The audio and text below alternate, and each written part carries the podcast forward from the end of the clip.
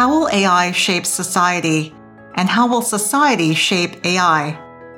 AI for Society Dialogues explores the work of researchers from the University of Alberta, a global leader in artificial intelligence research. This season, AI for Society partners with Precision Health to learn more about the ways in which AI technologies are shaping the future of healthcare and the exciting advances being made in digital health. According to the Canadian Mental Health Association, in any given year, one in five people in Canada will personally experience a mental health problem or illness.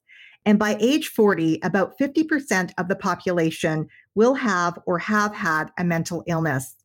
How might advances in precision health change how we address mental health problems?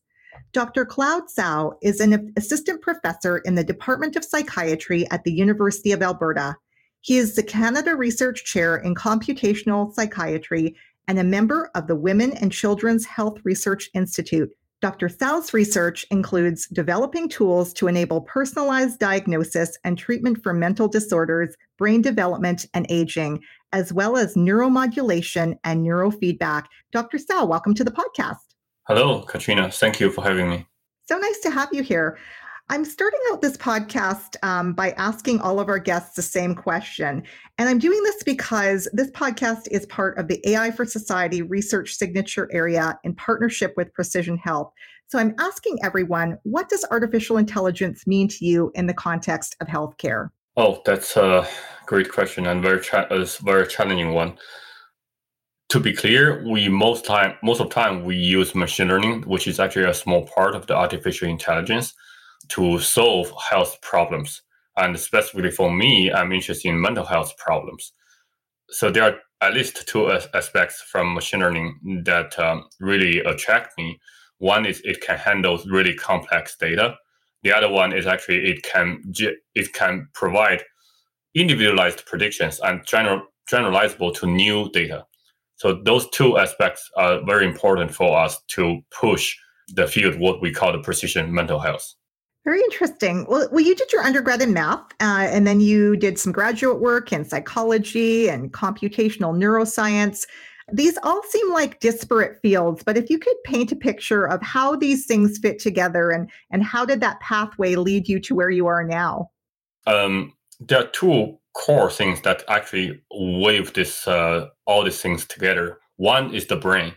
You know, whether psychology or neuroscience or psychiatry, they all link to the brain, right? So that's actually one core. I'm interested in the brain in general, but I also want to use my knowledge to to help people with brain problems, right? Mental disorders uh, actually have most of them are re- directly relevant to the brain. And another core is the data, right? No matter how you look at the brain and how you look at mental disorders, we have uh, genetic data, we have uh, brain imaging data, we have uh, all kinds of uh, different kinds of data, right? We also have uh, on the other side we have the behavioral data, cognitive data, and the medical records. We want to have uh, you know a multi-perspective view uh, of these uh, mental health problems. Those are the two cores that link things together. And uh, my background in math, psychology, and neuroscience they definitely help uh, with this regard about solving mental health problems. Very interesting. And, and is there something in particular about mental health that really intrigues you or about brains that really intrigue you or how where did that interest arise from? I was very interested in, um, you know, things like uh, the big problems, right? Uh, most scientists, uh, you know, don't even want to talk talk about in the in public, but uh, I was at least, uh, I'm still interested in uh, things like consciousness and all those kind of things, you know, like what make us human, right? I was interested in uh, uh, one spe- uh, specifically like what we call the visual awareness or visual perception. You know, like uh, the, the the vision through our eyes and then to our brain. How do we perceive the world uh, that way? That was my PhD um, work to try to model uh, the visual system to some extent. So it's oversimplified models. You know, whenever we try to build computational models of the brain, most of the time we cannot capture the whole picture of the brain. Right? So it's so complex. It's so adaptive but that that's actually the the gateway for me to try to get into neuroscience and psychology and understand human perception. But after I did my PhD, I, I, I feel that okay, you know, I like theoretical work, I like experimental work, but I prefer that uh, you know whatever I know, I can actually do some clinical or translational work to help people more in a more direct way. So that was actually when I thought, oh, you know, maybe during my postdoc, I should do some something clinical, and that's when I actually entered into psychiatry, and then I start I started uh, to use uh, brain imaging and machine learning to try to make uh, individualized diagnosis and treatment outcome predictions for psychiatric disorder. That's a great story. And I, I, really like what you're saying about wanting to do something a little bit more applied on, on the clinical side. But let's um, let's stay with your research just a bit longer and, and take a bit of a deeper dive into the specific areas of research uh, that you're working in. So computational psychiatry, precision medicine, and mental health. Those aren't necessarily terms that uh, we hear all that often. So perhaps you could maybe start out by just explaining a little bit about those fields.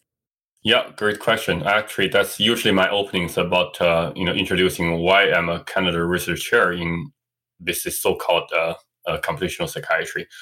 These two words usually they don't come together. But in psychiatry, we deal with mental disorders.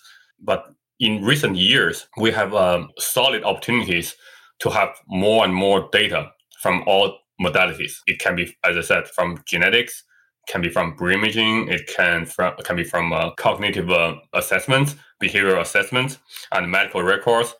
All those kind of uh, data actually allowed us to uh, investigate this uh, complicated data in psychiatry population and apply advanced statistical and machine learning tools to this field. So basically, it's because first of all, we have more data in psychiatry. It allows us to actually investigate mental health problems from a different uh, from a different angle, right? So it's it's no longer just about a single clinical trial about a single drug. You know, we can actually investigate a large population from all different kinds of measurement from uh, each individual. The next thing which allow us to do so is the advancement of the tools, right? The machine learning tools these years. Over the past 20 to 30 years, uh, a lot of things were developed. And these two things, the tools and the data, that actually make this uh, new field possible. That's actually what we call when we combine the data and machine learning uh, with the psychiatry and mental health problems. That's where we have this computational psychiatry. That's so interesting, and I, I think you're you're absolutely right. I think there's a, this juxtaposition between the terms uh, computer or computational and psychiatry, uh, because I think for many of us, we think of psychiatry as being this very maybe call it qualitative experience where you're talking with a psychiatrist or you're having a one-on-one kind of conversation. So this idea of quantitative data is, is interesting. Was there always quantitative data in psychiatry and, and you just didn't have the tools to manage it? Or or was it more of a qualitative approach in the in the older days of psychiatry? Uh yeah i in older days right? So not not just in psychiatry it's in, in medicine in general right? So you know it's it's based on a lot of experiences uh, in the field. But uh, think about how the modern medicine actually come into the current shape. It's actually because we have more and more objective measurements. You know the clinical trials can actually indicate whether the drug is better than the just the placebo or not. Although there are still limitations on that right? But i think that's a big advancement compared to just the you know subjective uh, feedbacks about certain things oh i feel it's better oh i feel it it's not better um, that's actually way too vague, right? It's not reliable. It's not replicable. It's not science. When medicine becomes science, that's when we have objective measurement and we have all kinds of data. That's actually this uh, whole thing about uh, computational psychiatry as well. One thing I have to add though, computational psychiatry actually include two components. One is actually more theoretical driven computational psychiatry, which means that you know it's actually rooted from um, computational neuroscience. Okay, we know the brain works this way. And we know in certain disorders, the brain mechanism is disturbed in that way. And now I'm building a theoretical model, a computational model, an abstract model. And I try to say, oh, you know, if I tweak this parameter, and I will actually lead to this uh, behavior or problem or um, to this treatment outcome. So that's one way uh, to do with computational psychiatry. And another way would be more data driven it doesn't have to be like a, a biologically inspired model, right? It can be even just based on medical records or behavioral data. But as long as we can use that data to help the patient, so if we say, oh, you know, you probably won't be responsive based on your record or based on your history or based on whatever measurements, you probably won't be responsive for this invasive treatment. You know, let's try another thing. Sometimes it, it may not have a, a super biological based data It can be behavior data. It can be something else. Uh, but as long as it can help the patient or the clinician or the policymaker, we think it's still valuable. And that's actually where we call it data driven, the data driven approach. These two approaches are actually not totally separate. They can be like integrated together. But I'm actually usually taking the second approach, which is the more data driven approach. Although I still work on the biological part, uh, I'm I still use the biological data. Yeah, thank you for sharing that and, and kind of setting that up for us. I know that you've talked a little bit about uh, these translational tools that you want to develop that are helping you to provide this uh, accurate, personalized uh, diagnosis and treatment uh, for mental disorders. Can you talk a bit more about what kind of tools specifically that we're talking about? What does that look like? I just give you one example from the brain imaging perspective, which uh, is a paper that I published.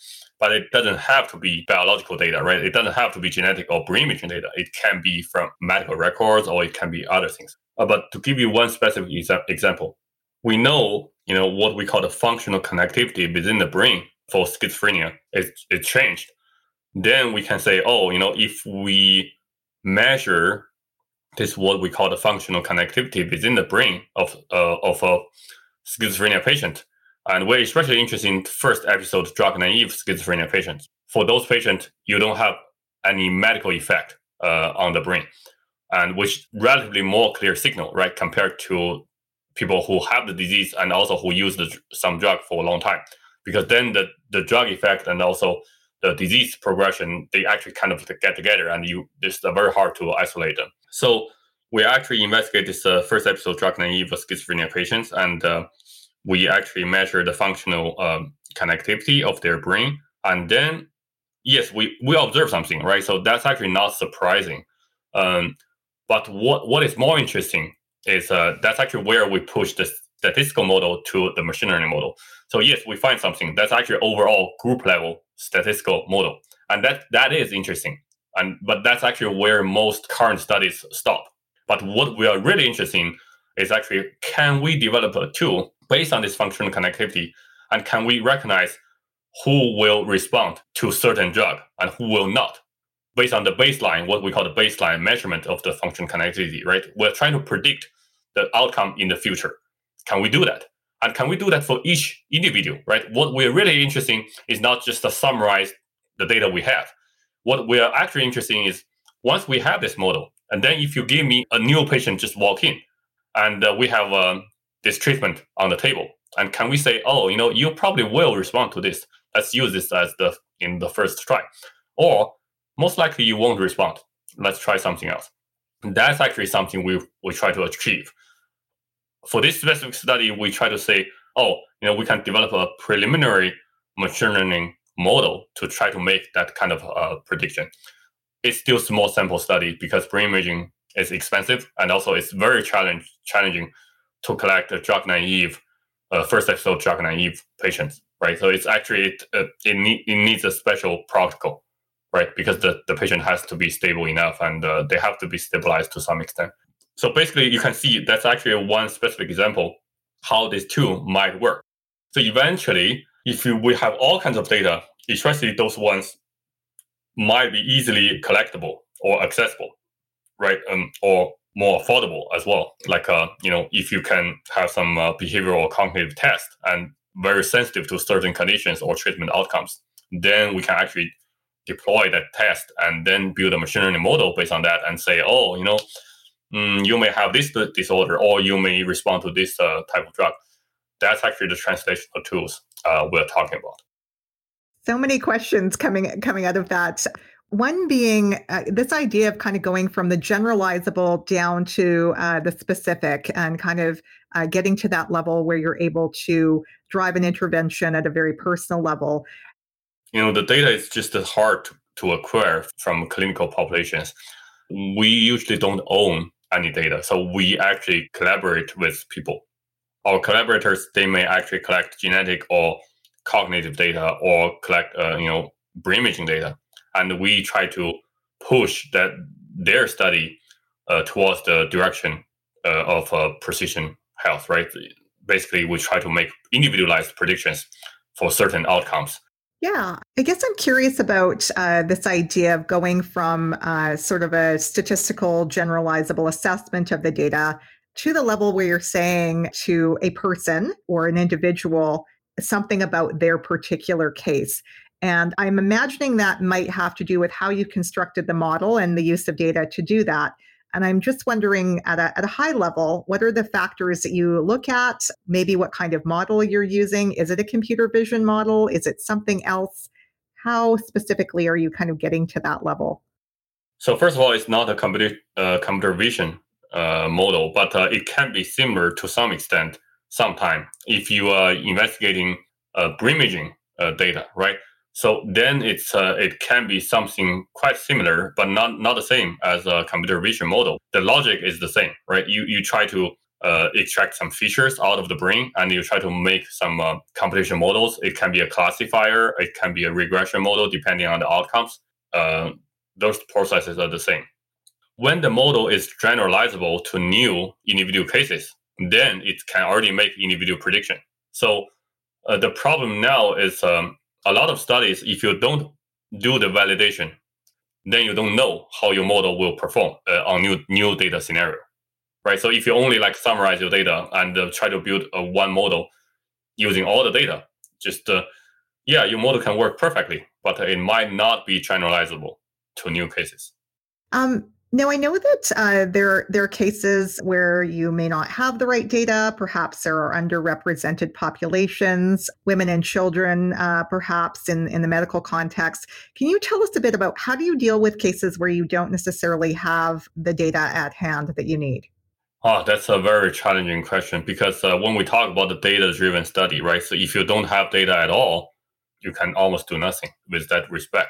But uh, with underrepresented population, though, usually uh, what we try to do is first of all, you know, the model can be dominated by the, the majority. A lot of times we cannot assume a model that you develop based on the majority can work on each of the small uh, or and minority populations. So we have to actually spend extra effort to test the model in that population and try to see in the meantime if there are some risk factors that are specific to those populations. That's usually the regular approach we do.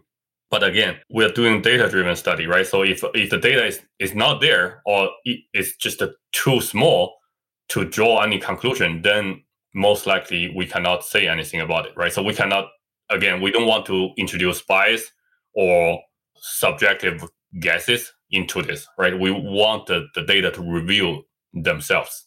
It seems like that then might impact what you're able to do or not able to do. I mean, would you say that's kind of a fair assessment in terms of if you just don't have the data, you can't actually um, maybe look at that population? You know, it depends on what kind of data, right? So if you have to say, oh, you know, I, I need a very specific population of their brain imaging data, then if no one has the brain imaging data, then you cannot do anything, right? But you know, for some other data, for for for the medical records, you may actually have a, a, big population level data. You know, that is actually possible to give you some hint uh, to start with, right? So if you say, oh, I realize there's a major gap, you know, uh, I don't have any data, and but this is actually a very important outcome I want to investigate, then you can actually plan to collect some new data and collaborate people. So basically, the logic is that we try to exhaust what we have in the existing data and try to guide us to generate new hypotheses and generate new translational tools, but to also realize the limitation of our current data collection. And then if we want to address some problems that not be able to be addressed with existing data, we can actually try to think about a bigger picture uh, down the road. You mentioned that you don't actually own any of this data. You're partnered with various agencies, and that's where uh, a lot of this data comes from. And I, I, wanted to just ask a little bit about kind of the ethical uh, practices in using this data for your research. Are there certain uh, ethical practices, codes of conduct, professional codes, or even tools that you use um, as researchers uh, just in order to address some of the ethical implications of, of some fairly using some fairly sensitive medical data in the context of your work? We actually rarely uh, use very sensitive uh, medical records because th- those are actually highly um, very protected, right? The people, the data uh, custodians, they're actually very protective about those data. For most of the data we work with, for example, for some of the aging general data, they are actually uh, uh, shared, you know, in the research community, and you can apply for that data. And they are all de-identified. You know, like we have zero interest in like trying to identify any uh, individual. We try to use the uh, de-identified data to actually uh, develop our model. So the dilemma is sometimes yes, we try to on the on one hand we try to say oh you know we try to push push it to the individual level. So we try to predict the individual uh, condition, right? For but uh, for example, we have two groups of people. Uh, okay, this group has this condition, for example, schizophrenia. This group has uh, has uh, another condition or has it's relatively healthy, and we try to make predictions on each of them, but each of them will carry the same label, right, within the same group. So there's no way that uh, you know we actually have any information about the you know the patient information or anything. So by individualized prediction, we're actually talking about okay, for each individual, we actually try to identify their group characteristics as a condition, for example, schizophrenia. And then then if a new patient come in, right, we don't care about the, the specific uh, personal information, but uh, based on certain profiles that we observed previously based on this model, we can say, oh, you know, your brain may tell us, um, you know, you you are either having schizophrenia or you can respond to certain drug. That's actually the purpose. So we we don't we're not interested in about personal data, but uh, we are fully aware of the, those risks. So first of all, it's de-identified. It's actually involve a lot of uh, processes, you know, to make sure that uh, we cannot identify anyone. And also um, downstream, we have to have the ethics approval, you know, even to perform this kind of secondary data analysis. And also, you know, we have to explain a lot of questions from the ethical board from the university. And also, we try to consult with clinicians, um, with uh, people with uh, you know EDI groups uh, from the university, uh, also policymakers, and also people with living or lived experiences. So we try to get a picture, you know, like because we think, oh, you know, you were just developing a research tool, right? But other people may perceive it differently. So um, you know, we try to always try to be open about that during this uh, process of the research. So I think that's actually a very important component, you know, when we when we release the the model. Yeah, thank you for sharing that. And um, you you mentioned um, some of the people uh, that uh, you're consulting with. And I, I just wanted to ask a bit more about your team because one of the themes that we're exploring on the show is this idea of interdisciplinary teams. And I know that you yourself are an interdisciplinary researcher, having had the, the background both in the computational psychiatry and more of the formal uh, machine learning side. Um, but can you tell me a bit more about who else are you working with? What does your team look like, and how you've kind of built these collaborations across disciplines? The university uh, and the department already have an existing effort for computational psychiatry. Even before I joined, there was an existing collaboration between uh, Dr. Russ Greiner and also several folks from um, uh, Department of Psychiatry, namely uh, Dr. Andy Greenshaw, Dr. Serdar Dursun, Dr. Ximin Li. So they already have this um, cross faculty collaboration ongoing.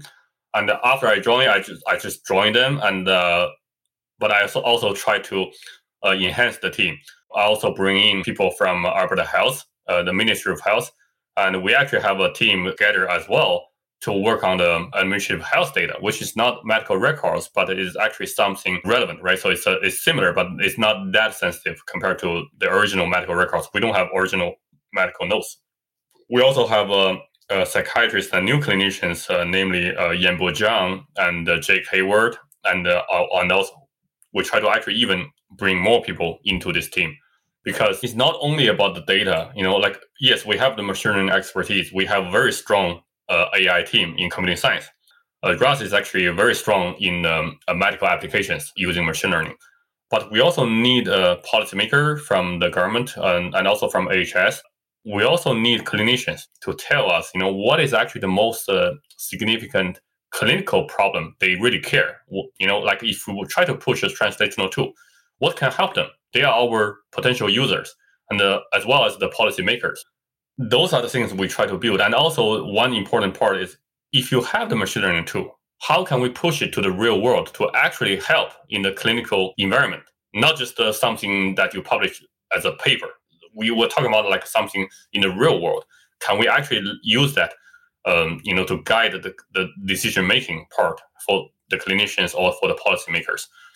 That takes a very long way to go. You know, we're not there yet. We're still in the research domain, but we we try to you know think about the real world application scenarios. But for that, you need a larger team who have different expertise, uh, different backgrounds, and share with you their opinions, and also different channels, right, for us to implement this in the real world. So yeah, that's uh, that's the team. We're still expanding, and we are actually also try to recruit young talents to join our team as well. That's great. I, I love that you're taking such a um, a varied interdisciplinary approach and, and thinking ahead to when you're going to be uh, kind of in market, so to speak, with clinicians. Um, any sense of when? Uh, I know that research takes a long time. Uh, is there any sense of when that might happen? There's no like one size fits all uh, answer for that. For some things, it may um, we may relatively more mature compared to other uh, areas it's just like all the software, right? So you, you kind of need to silently, without actually interfering the current decision making process, you kind of need to silently test your model for a while after that, right? After all the clinical verification, after all the implementation. You test it and then you say, oh, you know, like it's close enough or even even better than the clinician's, clinician's decision making. And then we can actually try to deploy it to some extent in the closed form. And then in the in, a, in, in a more open fashion. So that actually takes a very long way uh, to go. We're still very, very early in that process. Yeah, it's it's interesting as you're talking about that. I'm sort of envisioning uh, you've built a crystal ball. You're testing what things look like in the crystal ball, but then you're going back and using what actually happened to see how accurate the crystal ball was in its own prediction. So I I find that process really really interesting. Yeah, and also it's not guaranteed to work, mm-hmm. right? So it's it's uh, it's it's research. We're we're actually pushing the frontier. Um, yeah. But that's actually how we envision it uh, for all the mental disorders and try to push uh, in, push everything into this fashion. Wow. And you mentioned uh, opioids uh, just a minute ago, and I, am going to segue now into talking about some other work that you're doing uh, in this area and, and looking at whether or not cannabis could be a gateway drug to opioid abuse. Can you tell us a little bit more about that particular research study? We're not trying to address whether cannabis is a gateway drug to something else. So we are trying to see whether prescription cannabis-based medicine is actually associated with uh, any opioid outcomes. We try to not introduce any bias about uh, cannabis or opioid in general, right? So we again we let data to review themselves. We don't know whether it's beneficial or it's it's, it's just a, um, you know it's leading to more risks to certain uh, opioid outcomes. That's actually what we try to investigate it's a tricky problem to even collect the data around cannabis. So for us, we don't have the data. What we only have is actually the prescription cannabis-based medicine, and we try to see whether those guys who use that uh, prescription cannabis-based medicine they have a higher or lower risk of uh, certain opioid outcomes, like uh, opioid use disorder or opioid poisoning, like opioid overdose. So that is what we try to investigate. So based on the the administrative health data. So we're not collecting new data, and uh, all the data are de-identified.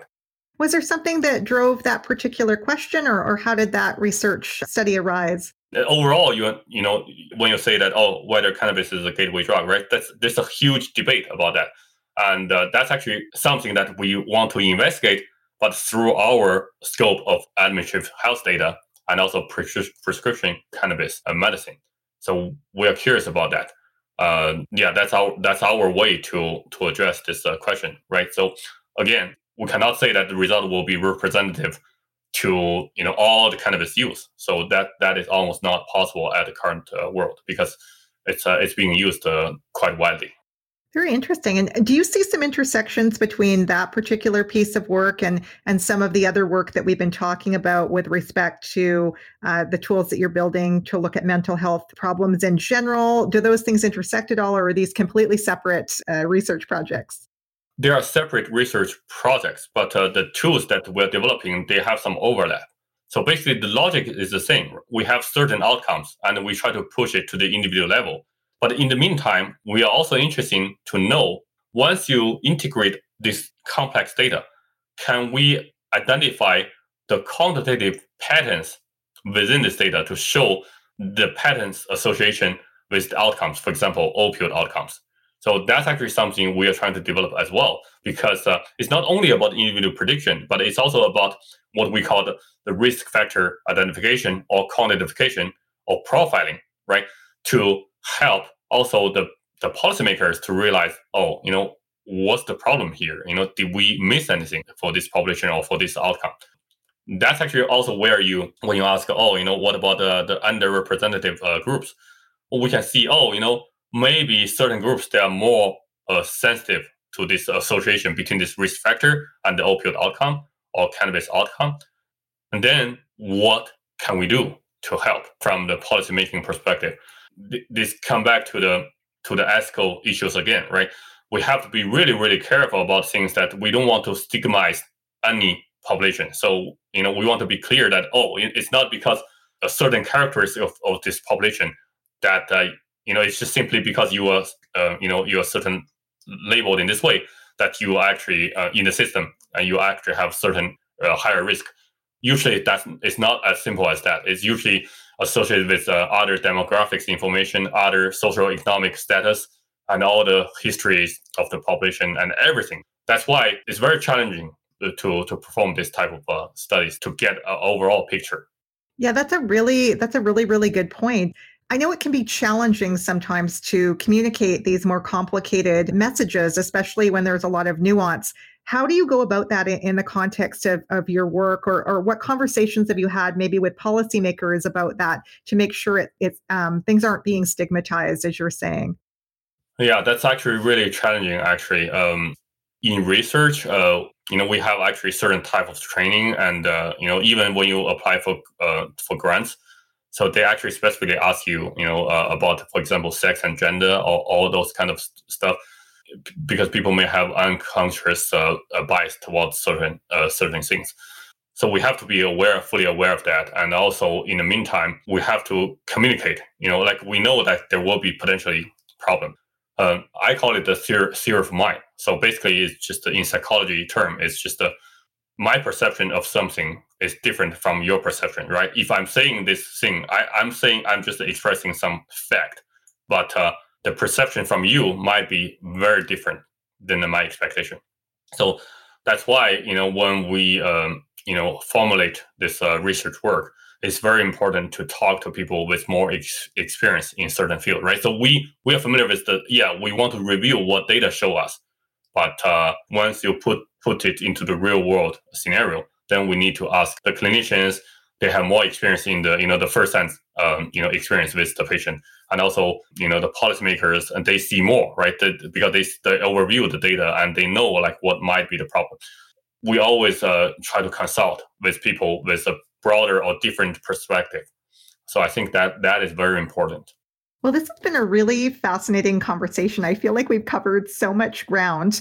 I just want to end by asking you uh, what's next for you? And uh, is there anything else you want to share that's kind of on the horizon in terms of your research? Yeah, it's actually a, a, a challenging field. Uh, you know, like uh, people, as you said, people probably don't even know a lot of them uh, what exactly is computational psychiatry it's also you know make it challenging to demonstrate work right? So uh, I, I get this a lot. Oh you know yes we we have some statistical model and why we have to use machine learning and what can you offer us uh, you know in addition to this model we have? All those kind of things uh, you know we need to you know show people what we can do and and also to get support for this kind of research is also challenging because it's not a typical clinical research. But it's also not a pure computer uh, research, right? So it's actually we try to borrow the computer tools to solve problems in the medical field, and uh, that is actually very uh, challenging. But in time, in the meantime, I see a lot of opportunities. Uh, I think that's uh, in medicine in general. I think part of the future would be to exhaust the existing data, try to get all the information outside of the existing data to, to make the best decision we can make. And psychiatry relatively is a bit lagging behind compared to you know cancer research compared to uh, radiology, where you actually can use an AI algorithm to make a lot of uh, dis- to facilitate a lot of uh, decision making uh, process already. You know, we just know so little about the brain and the mental disorders in general, so we have to stay humble uh, in that respect. but we also have to be um, you know smart about uh, using the existing data to try to push the boundary right so i think every field in medicine you know when we talk about precision health um, that's actually part of the future for for health research and for health uh, even for health practice in, in my opinion uh, because we have to utilize the data we have to make better decisions that's how we can reach the personalized medicine so once we have uh, the better picture of each individual and then we can actually uh, make better suggestions of the treatment outcomes for the disease and even for prevention and for promoting better health. Fantastic. Well, Dr. Cao, I just want to say thank you so much for making time to be here today. Really appreciate it. Thank you for having me. AI for Society Dialogues is a co production between AI for Society and Precision Health, two signature research areas at the University of Alberta Find out more about AI for Society at aiforsociety.ca and Precision Health on the University of Alberta website. You can find out more about me, Katrina Ingram, at ethicallyalignedai.com. This podcast was produced at the University of Alberta, located on Treaty 6 territory, the traditional homelands of First Nations and Metis peoples. Our technical producer is Corey Stroder, and our theme music is Seeing the Future by Dexter Britton. Special thanks to Callie Vitella for research and production support. Stay connected to AI for Society. Sign up for our newsletter at aiforsociety.ca.